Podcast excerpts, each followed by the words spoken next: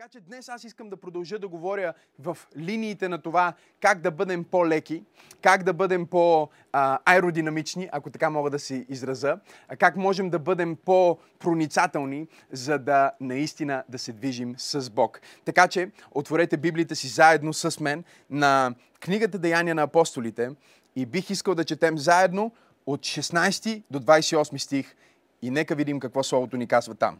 И един ден, когато отивахме на молитвеното място, срещна ни една слугиня, която имаше предсказателен дух. И чрез врачуването си си докарваше голяма печалба на себе си, на господарите си. Тя вървеше след Павел и нас и викаше, казвайки, тези човеци са слуги на Всевишния Бог, които ви проповядват път за спасение. Това тя правеше много дни наред. А понеже твърде много дотегна на Павел, гръцкият текст ни разкрива в духа му, стана му тежко в духа. Твърде много дотегна на Павел. Той се обърна и рече на духа. Рече на духа. Имаше дух в жената. И той рече на духа. Той говори на духа. Заповядвам ти в името на Исуса Христа да излезнеш от нея. И излезна в същия час. И господарите, и като видяха, че излезна, излезе и надеждата им за печалба, хванаха Павел и Сила и ги завлякоха на пазара пред началниците. И като, като ги изведоха, и като ги изведоха при градските съдии, казаха, тези човеци са юдеи и много смущават града ни, като проповядват обичаи които не е позволено на нас, като римляни, да приемаме или да пазим. На това народът в купом се повдигна против тях и градските съдии им разкъсаха дрехите и заповядаха да ги бият с стояги. И като ги биха много, хвърлиха ги в тъмницата и заръчаха на тъмничния началник да ги пази здраво, който като получи такава заповед, хвърли ги в по-вътрешната тъмница и стегна добре нозете им в клада, но посред нощ. Когато Павел и Сила се молеха и пееха химни на Бога, и затворниците ги слушаха, внезапно стана голям шум, така че основите на тъмницата се поклатиха и веднага всичките врати се отвориха и оковите на всички се развързаха. И началникът, като се събуди, видя тъмничните врати отворени. Измъкна меча си и щеше да се убие, мислейки, че затворниците са избягали. А Павел извика със силен глас. Не дей си прави никакво зло на себе си, защото всички сме тук. Ако си водите записки, днес посланието ми се казва Ти си свръх естествен. Напиши го в коментарите точно сега. Кажи го със собствената си уста. Аз съм свръхестествен. О, да, кажи го с вяра. Кажи, аз съм свръхестествен. Какво означава пастор е свръхестествен? Буквално свръхестествен си ти. Ти си свръхестествен. Една от ценностите на нашата църква е свръхестествено. И много хора са ме питали, какво означава това? Да имаш ценност на организацията си, която се нарича свръхестествено. Хората задават такива въпроси по една единствена причина и това е, че 99% от хората на планетата Земя не осъзнават, че са повече дух, отколкото материя, повече свръх, отколкото естествени повече божествени, отколкото човешки. Не знам дали има хора, които слушат това послание. Тоест, повечето хора на планетата Земя се разглеждат просто като тяло, разглеждат се просто като хора, разглеждат се просто като физика, като обикновени а, буци као, които живеят на една голяма буца као, която се върти в космоса. Но Библията ни разкрива още в книгата Битие, че Бог те е създал от два компонента – Единият компонент, от който Бог те е създал, е земята. Бог каза в битие да създадем човек по нашия образ и по нашата прилика. И когато Бог започна да оформя човека, всъщност Бог оформи човека от као и започна да прави копие, скулптура на сина. Скулптура на сина, който в последствие се прояви като Исус Христос, въплощавайки се на планетата Земя. Адам бе тази скулптура, която Бог буквално изработи по образа на сина си. Изработвайки тази скулптура обаче, самата скулптура не бе нищо повече от просто буцакао. Не бе нищо повече от прах, който е сформиран и подреден по някакъв начин. Без никакъв живот в себе си. И тогава Библията ни казва, че Бог вложи втория компонент. Естественият компонент е земното, естественият компонент е материалното, естественият компонент е тялото, естественият компонент е, че е от кълта. Но свръхкомпонента е, че Бог вдъхна в ноздрите му жизнено дихание и човека стана жива душа. С други думи, когато Божия дух вложен в тази материя и материята се срещнаха, се роди душа.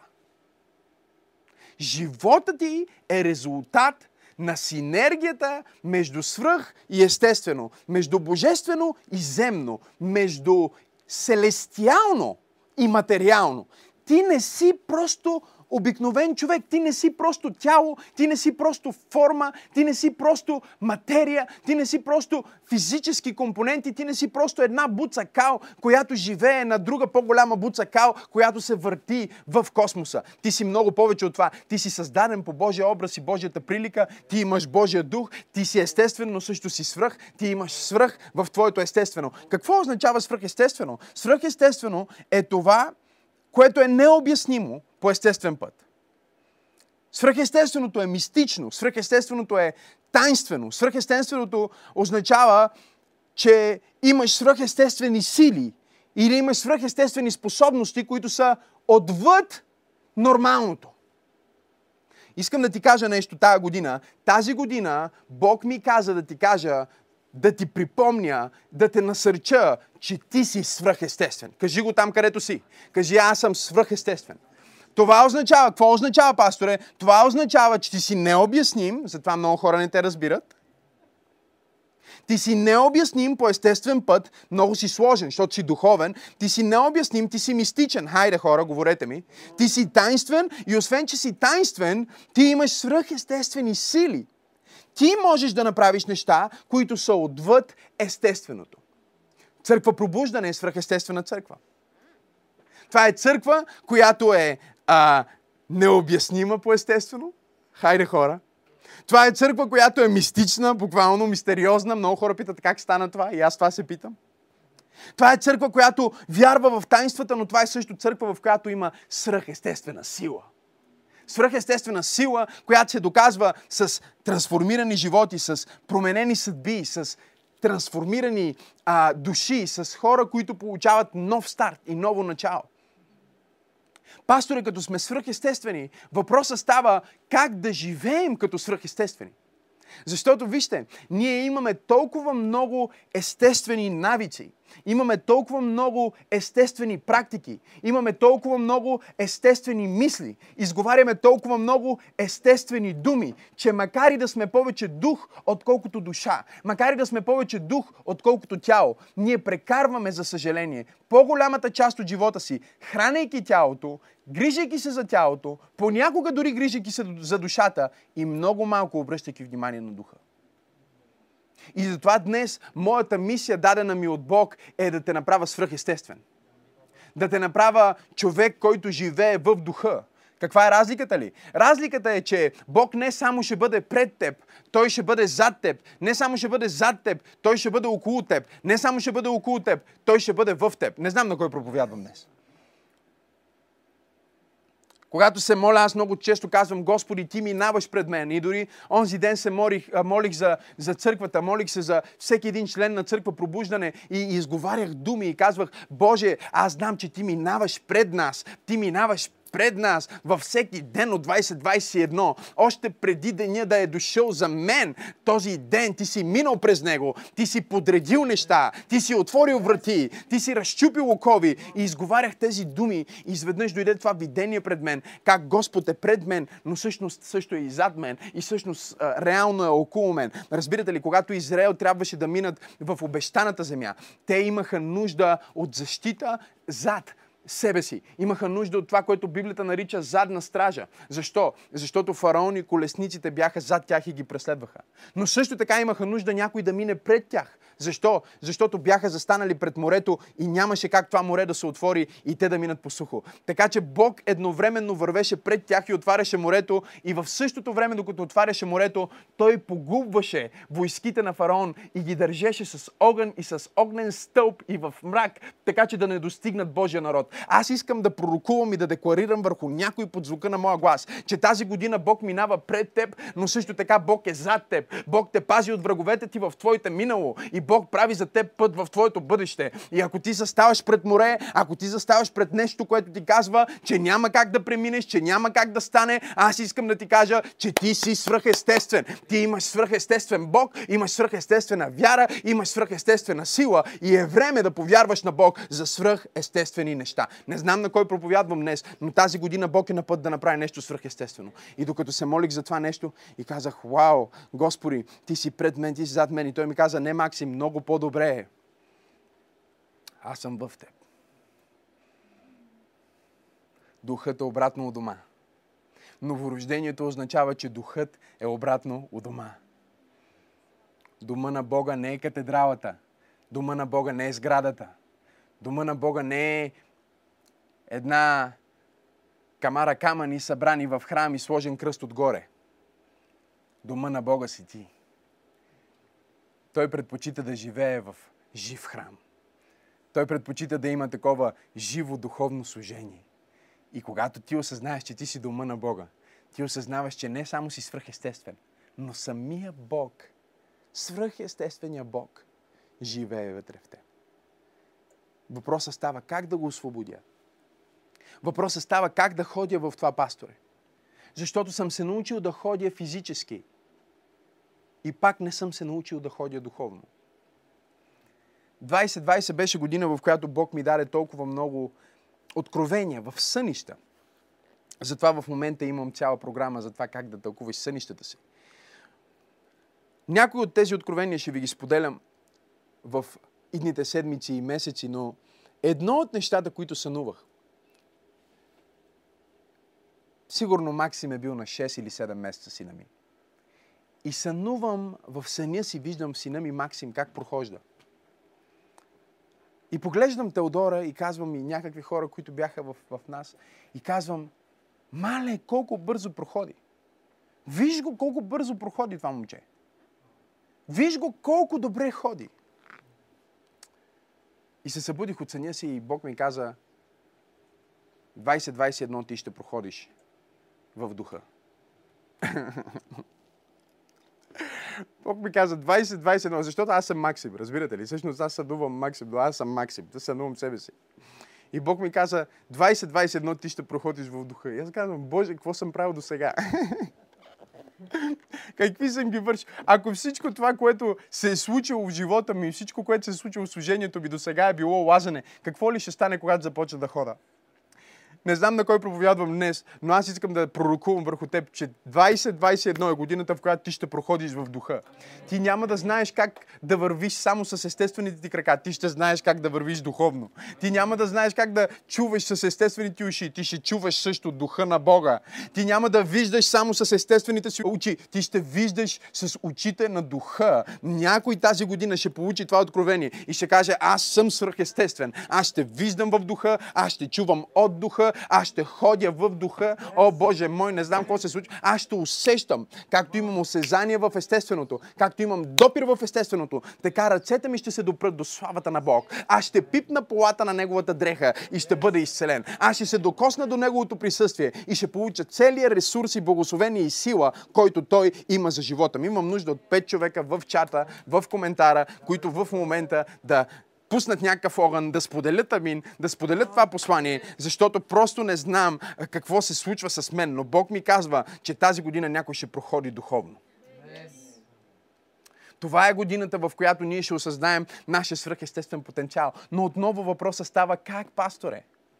И първото нещо, което бих сложил като ключ за разтварянето на твоя дух и разкриването на силата, която ти винаги носиш в теб. Първият контекст, който трябва да създадеш в живота си, за да свръхестественото да се материализира в естественото.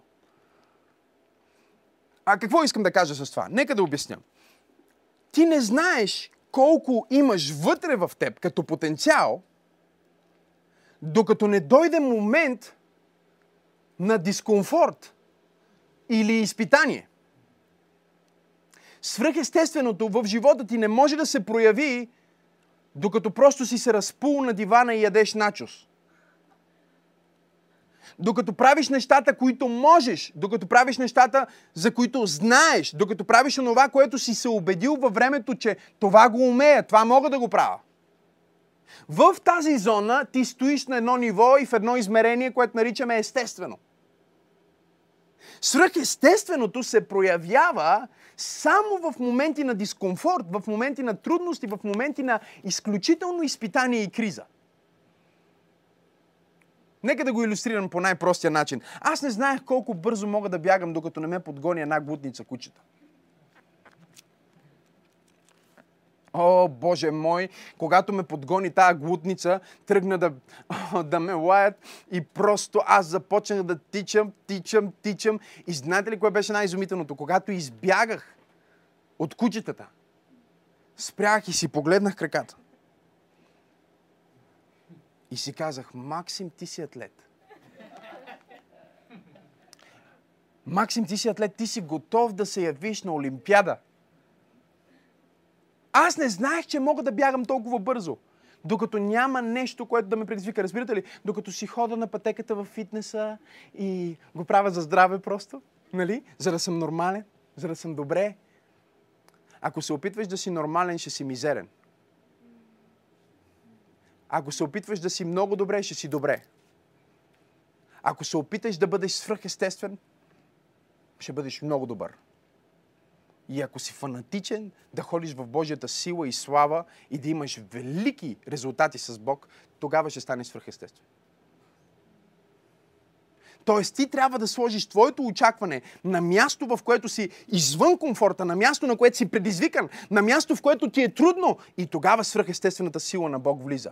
Разбирате ли? Тя е свръхестествена. Свръхестествено означава Божието свръх, което идва върху твоето естествено и те прави свръхестествено. Но ако ти оперираш само в естествения си капацитет, няма върху какво да дойде Божието свръх. Защото когато твоето естествено е предизвикано до крайен предел и ти не можеш повече и вече не знаеш как и не знаеш какво да направиш, тогава идва момента, в който неговата сила идва и ти ставаш свръхестествен. Разбирате ли, че Давид не може да стане цар Давид, докато не се появи Голият? Голият е единствения начин Давид да стане цар. Давид ще бъде овчар за винаги. Той е помазан, той е избран за цар – най-великият и най-известният пророк го е ръкоположил да бъде цар. И въпреки това, царя продължава години наред да бъде овчар. Защо? Защото още не се е появил достатъчно голям проблем. И когато достатъчно голям проблем се появи пред Давид, когато Голият се появи пред Давид, тогава царя в Давид, свръх в Давид, потенциала в Давид се прояви и Давид премина от овчар към цар. Не знам на кой проповядвам днес, но Бог ми каза да ти кажа, че ти ще преминеш от овчар към цар, от изгубен към намерен, от, от, от, от не знаеш към знаеш, от нямаш към имаш, от не можеш към аз мога всичко чрез Христос, който живее в мен. Знам, че малко по-силно проповядвам днес, но това нещо трябва да бъде заковано в духа ти. Как да отворя, пасторе, духовния си капацитет? Първият начин, по който го правиш, е чрез поклонение. Първият начин, по който ти отваряш твоя духовен съд и манифестираш твоята духовна сила е поклонение. И трагедията е, че вече в църквите почти никой не учи хората как да се покланят. Дали защото така сме структурирали неделното преживяване, че има толкова хубава музика и бенд, че повечето хора се чувстват като че те няма нужда да пеят, а просто могат да слушат. Това не е представление. Идеята на времето, което имахме до преди малко, когато хвалението пееше песни на Бог, не е ти да стоиш и да гледаш у вас и да си бъркаш в някоя дупка. Пъхаш в, в ушите пръстите или в носа и после да ядеш чипс и... Не! Идеята не е да стоиш и да си скроваш на телефона. Единствената причина да имаме този блок от музика е за да помогнем на теб да влезнеш в поклонение. Защото ако ти не влезнеш в момент на поклонение, не можеш да получиш откровение и съответно няма как да има проявление на Божието благословение в твоя живот. Ако ти не се включиш в този момент на поклонение, няма как да получиш откровение. И това означава, че няма да има проявление на Божието благословение в твоя живот. Процеса на духовна манифестация на свръхестествена сила започва с поклонение. Какво е поклонение? Значението на новозаветната дума, която най-често се използва и се превежда като поклонение, просконео, буквално означава да паднеш пред или да се поклониш пред да паднеш по очи пред или да се поклониш пред. Сега, изумително е, защото нито един от нас, сигурно, не е стоял пред екрана, надявам се, или тук хвалението, да падат пред и да се покланят пред и да си бият главата в пода. Защото тази дума, запишете си го, просконео, поклонение в гръцкия, в Новия Завет, не говори за позата на тялото ти, а говори за диспозицията на духа. С други думи, това, пред което духът ти се навежда, е нещото, на което се покланиш. Нека, нека да обясна, нека да обясна. Когато ти потискаш духа ти за сметка на нещо, нещото, заради което потискаш духа ти и го навеждаш, е онова, на което се покланяш. И затова идолопоклонничеството, Библията казва, в последни дни ще се увеличи. Как така идолопоклонничеството ще се увеличи, като нямаме идоли? Ние нямаме някакви големи статуетки или статуи, на които хората да ходят и да се кланят, както са правили в старо време. Но поклонението се увеличава, защото в последни дни има толкова повече неща, които те карат да преклониш духа си не пред Бог, а пред социалната мрежа, не пред Бог, а пред страха, не пред Бог, а пред културата, не пред Бог, а пред закона на света, не пред Бог, а пред това, което хората казват в света. И всъщност всеки път, когато ти се преклониш и се пречупиш и позволиш на твоята вътрешна чест, на твоята вътрешна сила, на твоя вътрешен човек да бъде смазан и покорен под атмосферата на този свят, ти си и допоконник. Ти си идолопоклонник всеки път, когато позволиш на нещо да преклони духа ти. Аз не се страхувам, защото не се покланям на страха. Аз не се притеснявам дали ще имам пари утре, защото не се покланям на мамона. Аз не се прекланям пред абсолютно нищо, освен пред живия Бог.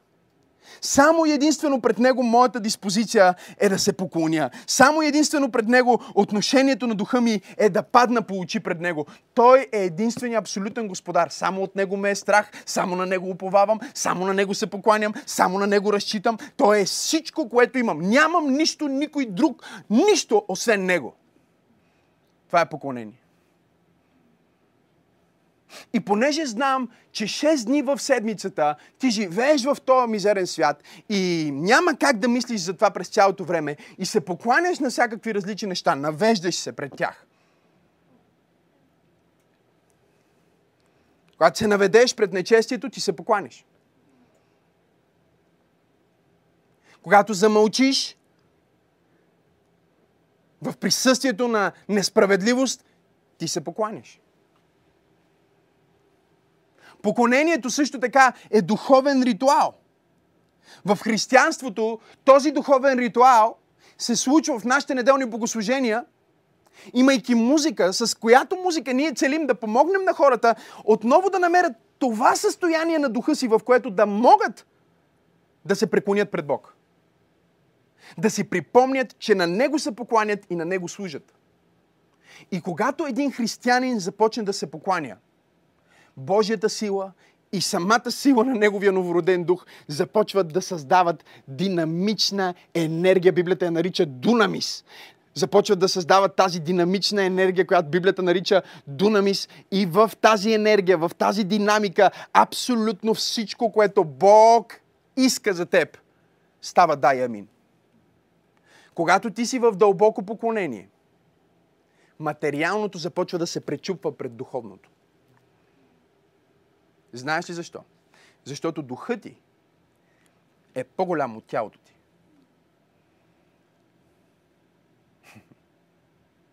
Твоят дух е много по-голям от тялото ти. Да. Абсолютно всеки човек на планета Земя. Духът ти е по-голям от тялото. Ти обаче се гледаш в огледалото и мислиш, че това си ти. Не, не, не, ти си доста по-голям. Когато съпругата ми влезне в нас през вратата и е притеснена, преди да й видя лицето, аз усещам притеснението и знам, че и ти си така. Как го улавям? В духа й.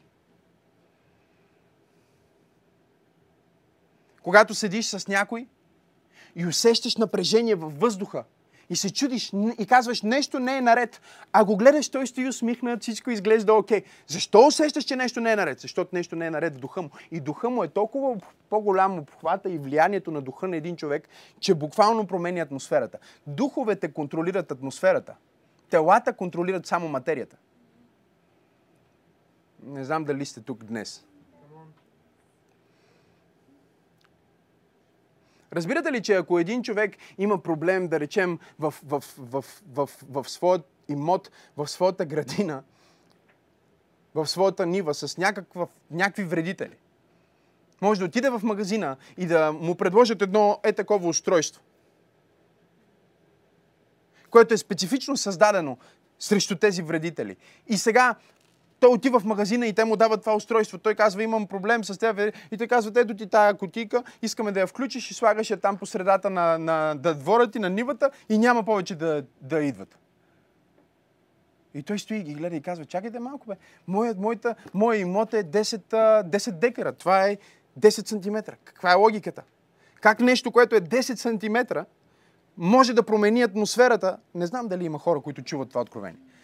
На 10 декара.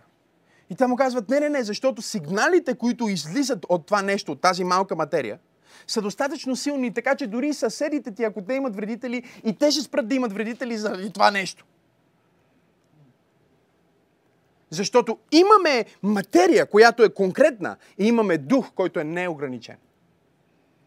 Духът ти е поставен в контекста на тялото ти, но въпреки, въпреки това, духът ти доминира над средата. И колкото по-силен си в духа, толкова по-голям е радиуса на твоето влияние. Разбирате ли ме? Няма седмица от моя живот, откакто съм приел Исус Христос за свой Господ и Спасител. Няма една седмица от моя живот, в която аз отивам е, да, е, да нямам хора, които да ми кажат, леле, всеки път, когато ти дойдеш, нещо, а, чувствам се по-добре, но, нали, много ме зареждаш, ти си изключително мотивираш, ти толкова много ме зареждаш, ти си толкова вдъхновяваш. Те не знаят как да изразят, че духа ми носи атмосфера. Запиши го в коментарите, запиши си го. Моя дух носи атмосфера. И чуй какво се случва. Когато ти вземеш и започнеш да се покланяш на Бог с твоя дух, защото единственият начин да се покланяме на Бог според Евангелието, според Йоан и думите на нашия Господ Исус е в дух и какво? Истина. С други думи, ние се покланяме в дух. Не с телата си. Въпреки, че ако искаш да паднеш на колене, няма нищо лошо. Ако искаш да застанеш по очи, да се молиш, няма нищо а, лошо. Но, реално, някои хора могат да си направят тялото да изглежда много смирено, но отвътре не са преклонени. А пък други могат да изглеждат много достолепни, но отвътре да са разчупени. И затова Божието Слово казва, Бог не гледа както хората. Защото човека гледа на лицето. Той гледа тялото, той вижда кутийката, че е 10 см. Но Бог гледа в сърцето, в духа. Ти си дух. И в момента, в който твоя дух започне да се покланя на Бог, това е като да дадеш на духът си мегафон. Това е като да дадеш на духът си усилватели. Това е като да дадеш на духът ти озвучаване. Разбирате ли ме? Ако вземем някой великолеп, великолепен артист-певец с най-мощния глас, колкото и да е мощен гласа му, ако го сложим в един стадион с 100 000 човека и започне да пее, ще се чува, да, хората около него, може би да пее много силно, ще се чува, може би акустиката да е много добра, ще се чува, но няма да се чува. Радиуса е ограничен. В момента, в който твоя дух започне да казва Ето ме, се включва озвучаването. Ето ме. И цялата атмосфера около теб започва да се променя. Всичко Твое. Демоните казват, леле, Господи, няма място тук за нас. Всичко Твое. Демона в компютъра ти излиза от компютъра, почва да се крие. Поклонението е усилвателя на Твоя дух. И всеки път, когато ти започнеш да казваш, вярвам аз, ти изцеляваш, материята започва да се покорява. Поклонението не е просто песен, брати и сестри. Поклонението е най-силното духовно упражнение, което можем да направим, за да трансформираме духовната атмосфера. Аз вярвам в това толкова много, че с Теодора в дома ни, ние оставяме поклонението, ние оставяме хвалението да върви, дори когато не сме там, дори понякога вечер оставяме да вървят песни, оставяме да вървят песни, които прославят Бог. Защо? Защото това значи, че водата ни, която пиеме в дома ни, чува Божието Слово. Храната, която е в хладилника ми, чува вибрациите на Божието Слово. Дрехите ми чуват вибрациите на Божието Слово. Как няма да носа свръхестествена сила, като всичко около мен е пропито с поклонение? И сега ние намираме, знам, че мислите, че съм забравил, но не съм, Павел и Сила. Ние намираме Павел и Сила в една изключително дискомфортна ситуация. Те са предизвикани. И най-голямото предизвикателство, брати и сестри, на Павел и Сила, не е, че са пребити и са вкарани в затвора, а е, че са направили всичко, което Бог им е казал. И заради това са пребити и са вкарани в затвора. Едно е да бъдеш пребит и вкаран в затвора, защото си направил някаква грешка. Съвсем друго е да бъдеш пребит и вкаран в затвора, защото слушаш Божия глас. Всъщност, ако ние четем малко по-напред Деяния на апостолите, апостол Павел и неговия екип искаха да отидат. Библията казва, тръгнаха към Деверия и в Листра. Те започнаха да се опитват да а, оттам да тръгнат а, към, към Азия. Опитаха се да тръгнат към конкретни земи и духът, вижте какво казва, духът им забрани да проповядват в Азия, казва 6 стих на 16 глава. Тоест те тръгнаха в една посока и духът им каза не. Те тръгнаха в друга посока и духът им каза не. И накрая, докато бяха в Троада, в съвременна Турция, апостол Павел видя видение как един македонец, европеец, стои от другата страна и казва, хей, елате, помогнете ни, имаме нужда от вас. Павел ги събужда и казва, вижте какво, Бог каза да отиваме там. И те отиват там. И какво става като отиват там? Хващат ги на пазара, защото проповядват. Пребиват ги от бой. Вкарват ги в най-вътрешната тъмница. И сега Павел и Сила са в, в, в, в, в такава много неудобна поза. Библията казва, че краката им са захванати и ръцете им са захванати и те са в най-вътрешната част на тъмницата. И какво правят през нощта? Те започват да се покланят в Филипи. Те започват да се покланят в затвора. Те започват да пеят. Ето ме, ето ме. Звучи толкова елементарно, нали? Но то е вътрешна диспозиция. С други думи, докато са ги били, духа им е стоял прав. Като са ги арестували, духа им е стоял прав. И сега окървавени размазани, те прекланят духа си, духовете си пред Бога. Но чуйте, това не е само вътре, защото хвалението, поклонението без израз няма сила. Поклонението без израз няма сила. Не може просто в главата си да мислиш, че се покланяш. Трябва това нещо, което е в сърцето ти да излезне. И затова ние имаме песни и химни. Казва, те започнаха да пеят песни и химни. Защо? Защото тези песни и химни са написани, посветени на Бог. И те помагат на духа ни да попадне в тази позиция, в която се покланя пред Бог. И когато духа ни застане в тази позиция, която се покланя пред Бог, Библията казва, че те пееха химни, а всички затворници ги слушаха. И внезапно, докато те се покланяха на Бог, какво се случи? Затвора започна да се тресе. Не, искам да разберете, тук не става дума просто за земетресение. Тук става дума за ангели, които започнаха да държат ритъм на апостол Павел. Тук става дума за Вселената, която започна да вибрира в ритъма на Божията слава. Разбирате ли, че абсолютно всичко на тази планета, отвъд тази планета, дори и Слънцата, дори и в Вселената, абсолютно всяка звезда, абсолютно всяко камъче и прашинка издава звук, който Бог е вложил. Този звук е звук, който казва, аз съществувам да бъда угоден на Елохим. Аз съществувам за да светя за Елохим. Аз съществувам слънцето и гория за Елохим. Просто топтя и издавам звук за Елохим. Цялото творение е преклонено пред Бог. И короната на неговото творение е единственото нещо, което се дърпа. И създава дисбаланс в материята. Знам, че стана малко дълбоко за неделно, обаче – яще добре. Когато те започнаха да се покланят, забележете. Откъде знаем, че това не е естествено земетресение? Знаем. Защото земетресенията не отключват белезници.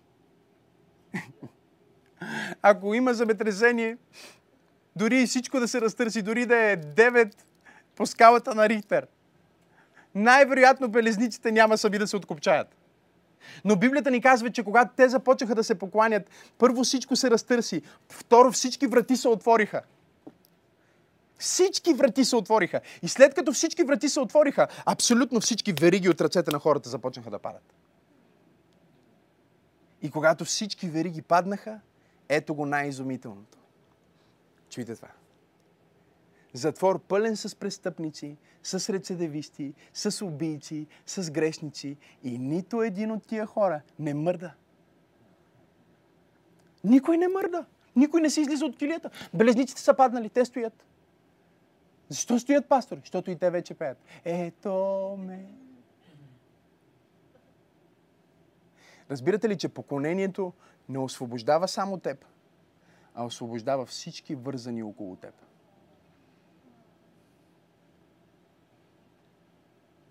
Всеки, който е в твоя радиус, всеки, който е в твоето поле на влияние, в момента, в който ти се покланяш, ти радираш Божията слава върху животите на хората около теб. Оковите им падат. Без да им полагаш ръце, оковите им падат. Без дори да казваш нещо, оковите им падат. Оковите падат. Защо? Защото поклонението пробива в духовната атмосфера и създава онова, което се декларира. И ако поклонението декларира духовна свобода, тази духовна свобода трябва да се материализира в своя материален еквивалент. Следващия път, когато си напрегнат, и когато ти си иска да действаш естествено, когато ти си иска да действаш от своето по-нишо естество, искам да започнеш да се покланяш. Следващия път, когато си изкушен да се изплашиш, искам да си припомниш това послание и да кажеш, не, аз не се навеждам, не, духа ми не се навежда. Когато някой ти каже нещо и те удари в корема и започне да ти става кофти тук вътре, в корема ти, усещаш смути, Изправи се и кажи не. Не, не, не, не, не. Аз не се покланям. Тук не говорим просто за защитавам своето достоинство или пазя своя образ. Не, не, не. Тук говорим за не позволявай на никой да те презира. каза апостол Павел на Тит. Защо? Защото когато позволиш на някой да те презира и духът ти се щупи пред него, ти си се поклонил на този човек.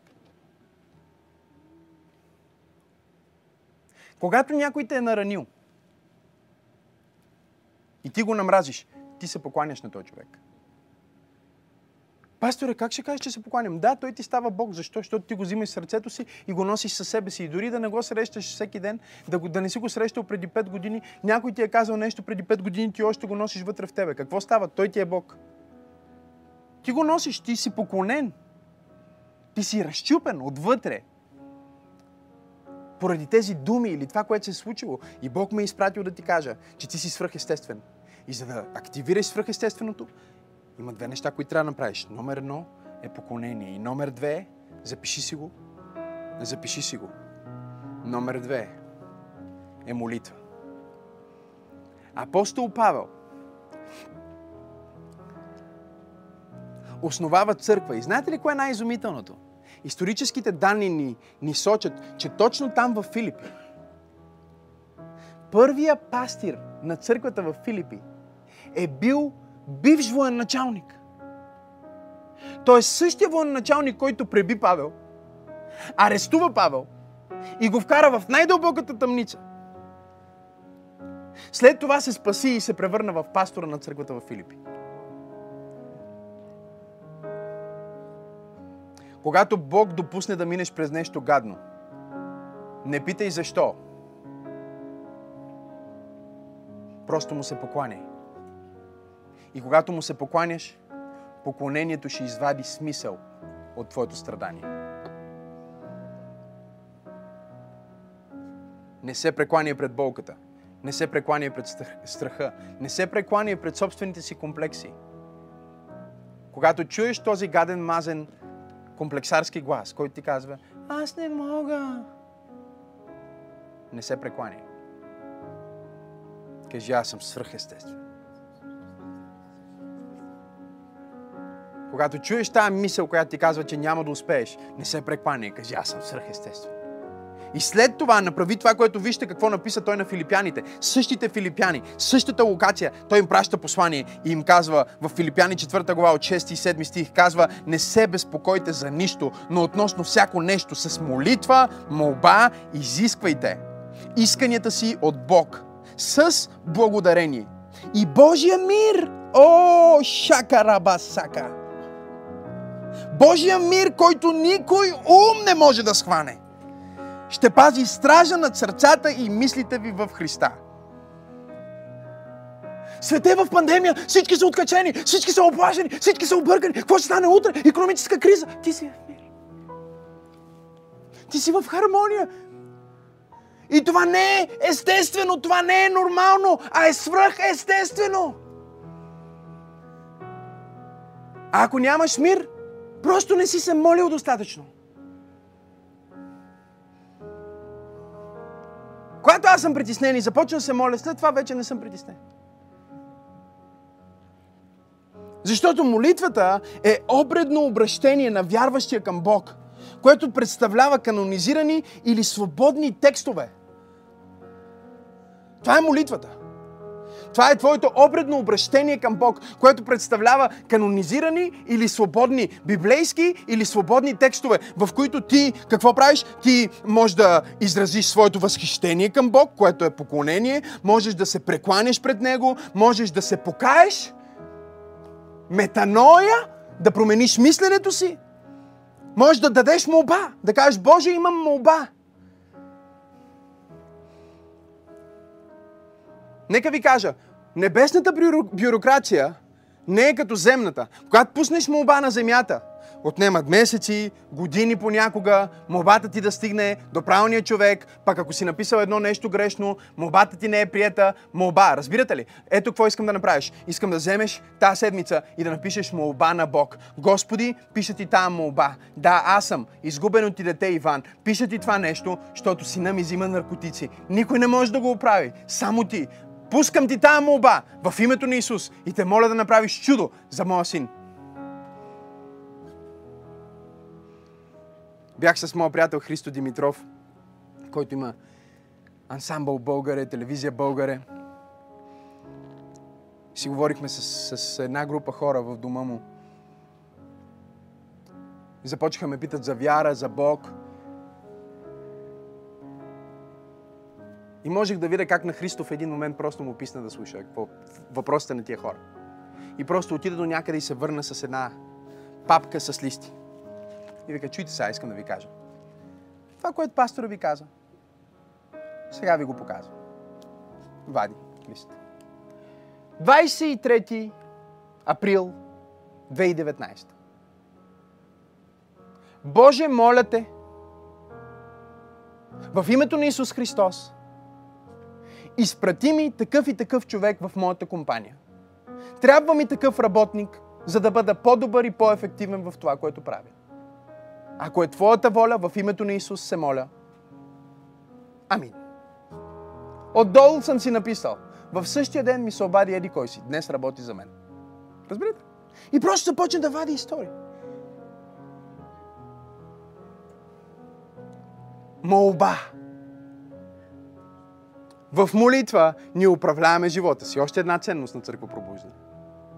Свръхестествено, поклонение, молба, молитва. Молитвата може да е покаяние, молитвата може да е искане, молитвата може да е търсене. Но нещото, което молитвата прави, е, че ускорява Божията сила в живота ти. Молитвата в себе си носи семето на плода, за който се молиш. Молитвата върши чудеса. И всеки път, когато се молиш и изглежда като че обстоятелствата не се променят, молитвата променя теб самия. Библията всъщност е пълна с молитва. Във всяка книга на Библията има молитва. Има чудеса, които са се случили заради молитва. В Битие Бог чу молитвата на детето Исмаил, което бе изгубено в пустинята и отвори очите на Агар за кладенеца, който беше там. Молитвата ще отвори очите ти за възможности, които не виждаш. В изход Бог чу вика на Израилевата нация и издигна освободител, за да ги изведе от робството. Всичко започна с молитва. В Левит Моисей се моли и Бог го научи как да му служат. В числа Арон застана между живите и мъртвите във времето на зараза, която скоростно убиваше и бе погубила над 14 700 човека. И в момента, в който Арон застана между живите и мъртвите и започна да се моли, заразата спря. Когато ти застанеш между мъртвото и живото в твоя живот, когато ти застанеш между провалящия се бизнес и провалящото се семейство, когато ти застанеш от едната страна, ти заставаш в място на хоратайство и молитвата спира заразата.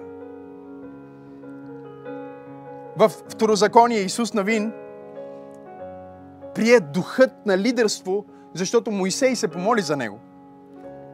В книгата Исус Навин същия се моли и стените на Ерихон паднаха. Библията е пълна с молитва. В съдии Самсон се покая за греха си и Бог му даде и възстанови силата му и със смъртта си той погуби повече филистимци, отколкото през целия си живот. Израилевото общество благослови Рут. Една езичничка – и тяхната молитва на благословение я въведе в кръвната линия на Месия. И от Рут Овид, от, Овид, от Овид Есей, от Есей Давид и от Давидовото потомство Исус Христос. В първо царе бездетната Ана се помоли и Бог и даде Самуил. Ако нямаш деца, преди инвитро, напиши молба. Във второ царе Давид се помоли и Бог го направи най-великия цар. В трето царе Илия пророка се помоли и свали реален огън от небето. Има сила в молитвата. В четвърто царе Елисей се помоли за мъртво дете и то възкръсна от мъртвите. В първо летописи Давид се моли преди всяка битка и печели във всяка битка, защото започва с молитва. Започваш ли всяка твоя битка с молитва? Във второ летописи Бог каза, ако народа ми, който се нарича с мое име, се смири и се моли, аз ще изцеля земята. Ездра се моли и Бог възстанови падналия алтар. Неемия се моли и Бог възстанови падналите стени. В книгата Естир Мардохей се помоли на Бог и обърна цялата ситуация, която щеше да погуби целия народ с една молитва и един пост. Всяка книга в Библията съдържа историята за това как молитвите на хора като теб и мен променят обстоятелствата и света, в който живеят. Йов се помоли за приятелите си. И Бог го възстанови двойно всичко, което бе изгубил. В псалмите Асав се помоли за милост на Терусалим и Бог му даде обещание за възстановяване на славата на този град. Притчи, най-мъдрата книга в Библията, е написана от Соломон, който се помоли за мъдрост. И отговора на неговата молитва е тази книга. Еклисиаст ни учи, че има винаги време за молитвата, защото има време за всичко. В песен на песните Младоженеца Исус Христос винаги чува молитвите на невястата. Църквата трябва да се моли. В Исаия цар Езекия бе на смъртното си легло. И най-великият пророк на неговите дни отиде и му каза, подготви дома си, защото ще умреш. И докато пророка още си тръгваше от присъствието на царя, царя обърна лицето си към стената и започна да се моли. Пророка се върна и му каза, Бог ти дава още 15 години живот. Заради твоята молитва. В Еремия се казва, извикай към мене и аз ще ти отговоря и ще ти покажа велики и тайни неща, които не знаеш. А в плача на Еремия самия пророк каза, призовах името ти, Господи, от най-дълбоката тъмница и ти чу гласа ми, не затвори ухото си за въздишката ми и вопъла ми. Ти се приближи в деня, когато те призовах и рече, не бой се! Застъпил си се, Господи, за делото на душата ми. Изкупил си живота ми. Езекил се моли и Бог даде живот на сухите кости. А пък Данаил, защото се моли, го хвърлиха при лъвовете, но поста и молитвата му бяха толкова силни и заразни, че когато той бе в затвора, лъвовете също влезнаха в пост. Не разбра това, което казах. Има ниво на духовна сила, в което ако ти си в Бог, ако ти си в пост, ако ти си в молитва, ти започваш да променяш естествените закони. Имаме тук лъвове, които влезнаха в пост, защото Даниил беше в пост и Бог го избави чрез силата на молитвата. Осия се помоли за невярната си съпруга да се промени. Юл се помоли и Бог му обеща, че ще излее духът си на всяка твар. Амос се моли и от овчар стана пророк и Бог му даде думи, които да говори на целия народ. Авдия се помоли за Израел и Бог ги освободи от опресия. Йона се помоли от корема на рибата и Бог го възстанови. Във всяка книга в Библията имаме свидетелство за силата на молитвата.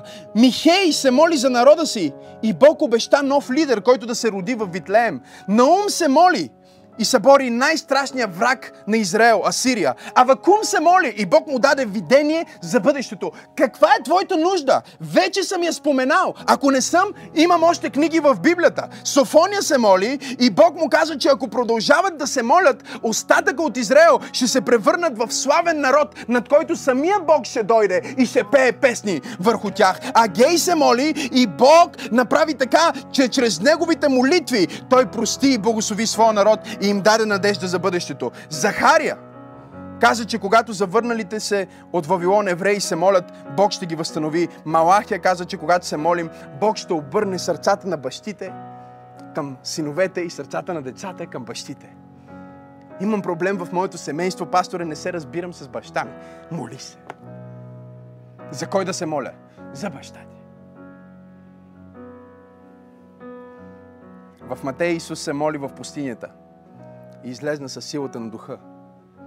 А в Марк, когато му дадоха недостатъчните седем хляба, той се помоли. И недостатъчното нахрани мнозинствата. Когато ти се молиш, недостатъчното става повече от достатъчно. В Йоанн Исус се помоли за слепородения. А пък в Лука Елисавета и нейния съпруг се молиха и Бог им даде най-великият пророк, пророк на новото време, Йоанн Кръстител. В Деяния на апостолите църквата се моли и когато църквата се моли, апостол Петър беше освободен от затвора посредством ангелско служение. В Павловите послания ни се разкрива, че силата на духовния живот се разкрива в молитвата. В книгата Евреи ни се казва, че когато се молим заедно, ние се молим от нашата позиция в небето, в Христа, в небесни места. В посланието си апостол Яков ни казва, че има голяма сила в молитвата на праведни. Петър в първо и второ Петрово казва, че чрез молитва ние се участваме в Божието естество. Това свръхестествено естество, което имаме, ние участваме в това естество посредством молитва. Първо, второ и трето Йоанн ни казват, че молитвата освобождава Божието помазание върху живота ни. И посредством молитва ние пребъдваме в духовна сила. Юда ни казва, че когато се молим в духът, о Боже мой,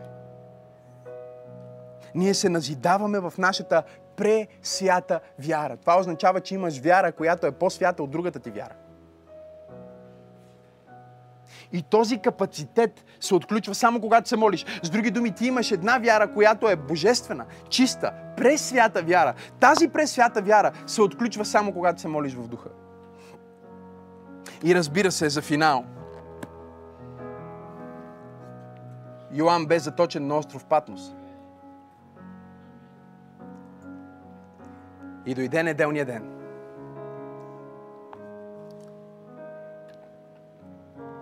Дойде неделния ден и той нямаше църква пробуждане. Той нямаше онлайн. Йоанн нямаше как посредством каквато и да е технология да бъде заедно с църквите си. С църквата в Ефес. Но Библията ни казва в Откровението на Йоанн, че когато той бе сам, но се помоли в деня на Господа, в неделя, той каза, да, аз съм сам, но днес е ден за богослужение, както ти си казал днес. Да, не мога да отида на място в църквата, но днес е ден за богослужение, ще си включа а, YouTube, ще спра всичко друго и ще бъда на богослужение. И Библията ни казва, че докато Йоанн се молеше в деня на Господа, внезапно чу глас и Христос отиде за да се моли с него и му даде Апокалипсис. Цялата Библия е свръхестествена. Ако трябва да извадим всички чудеса от Библията, ще останем с нещо по-тънко от списание. Защото дори самата Библия в ръцете ти днес е чудо.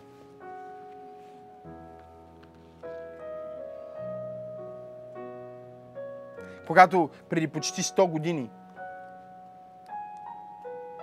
учени откриват в комранските пещери свитъци, които датират от времето на Исус и дори преди времето на Исус. Свитъци, които съдържат книги от Библията. Първото нещо, което учените правят, е да вземат най-съвременния превод на Нью Кинг Джеймс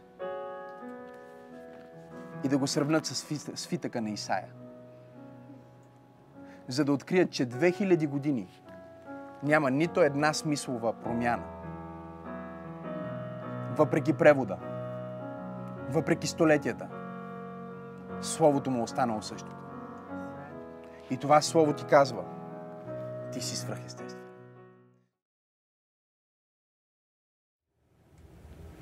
Здравей, аз съм пастор Максим и съм толкова благодарен на Бог, че ти се наслаждаваш на съдържанието, което качваме в YouTube и социалните мрежи.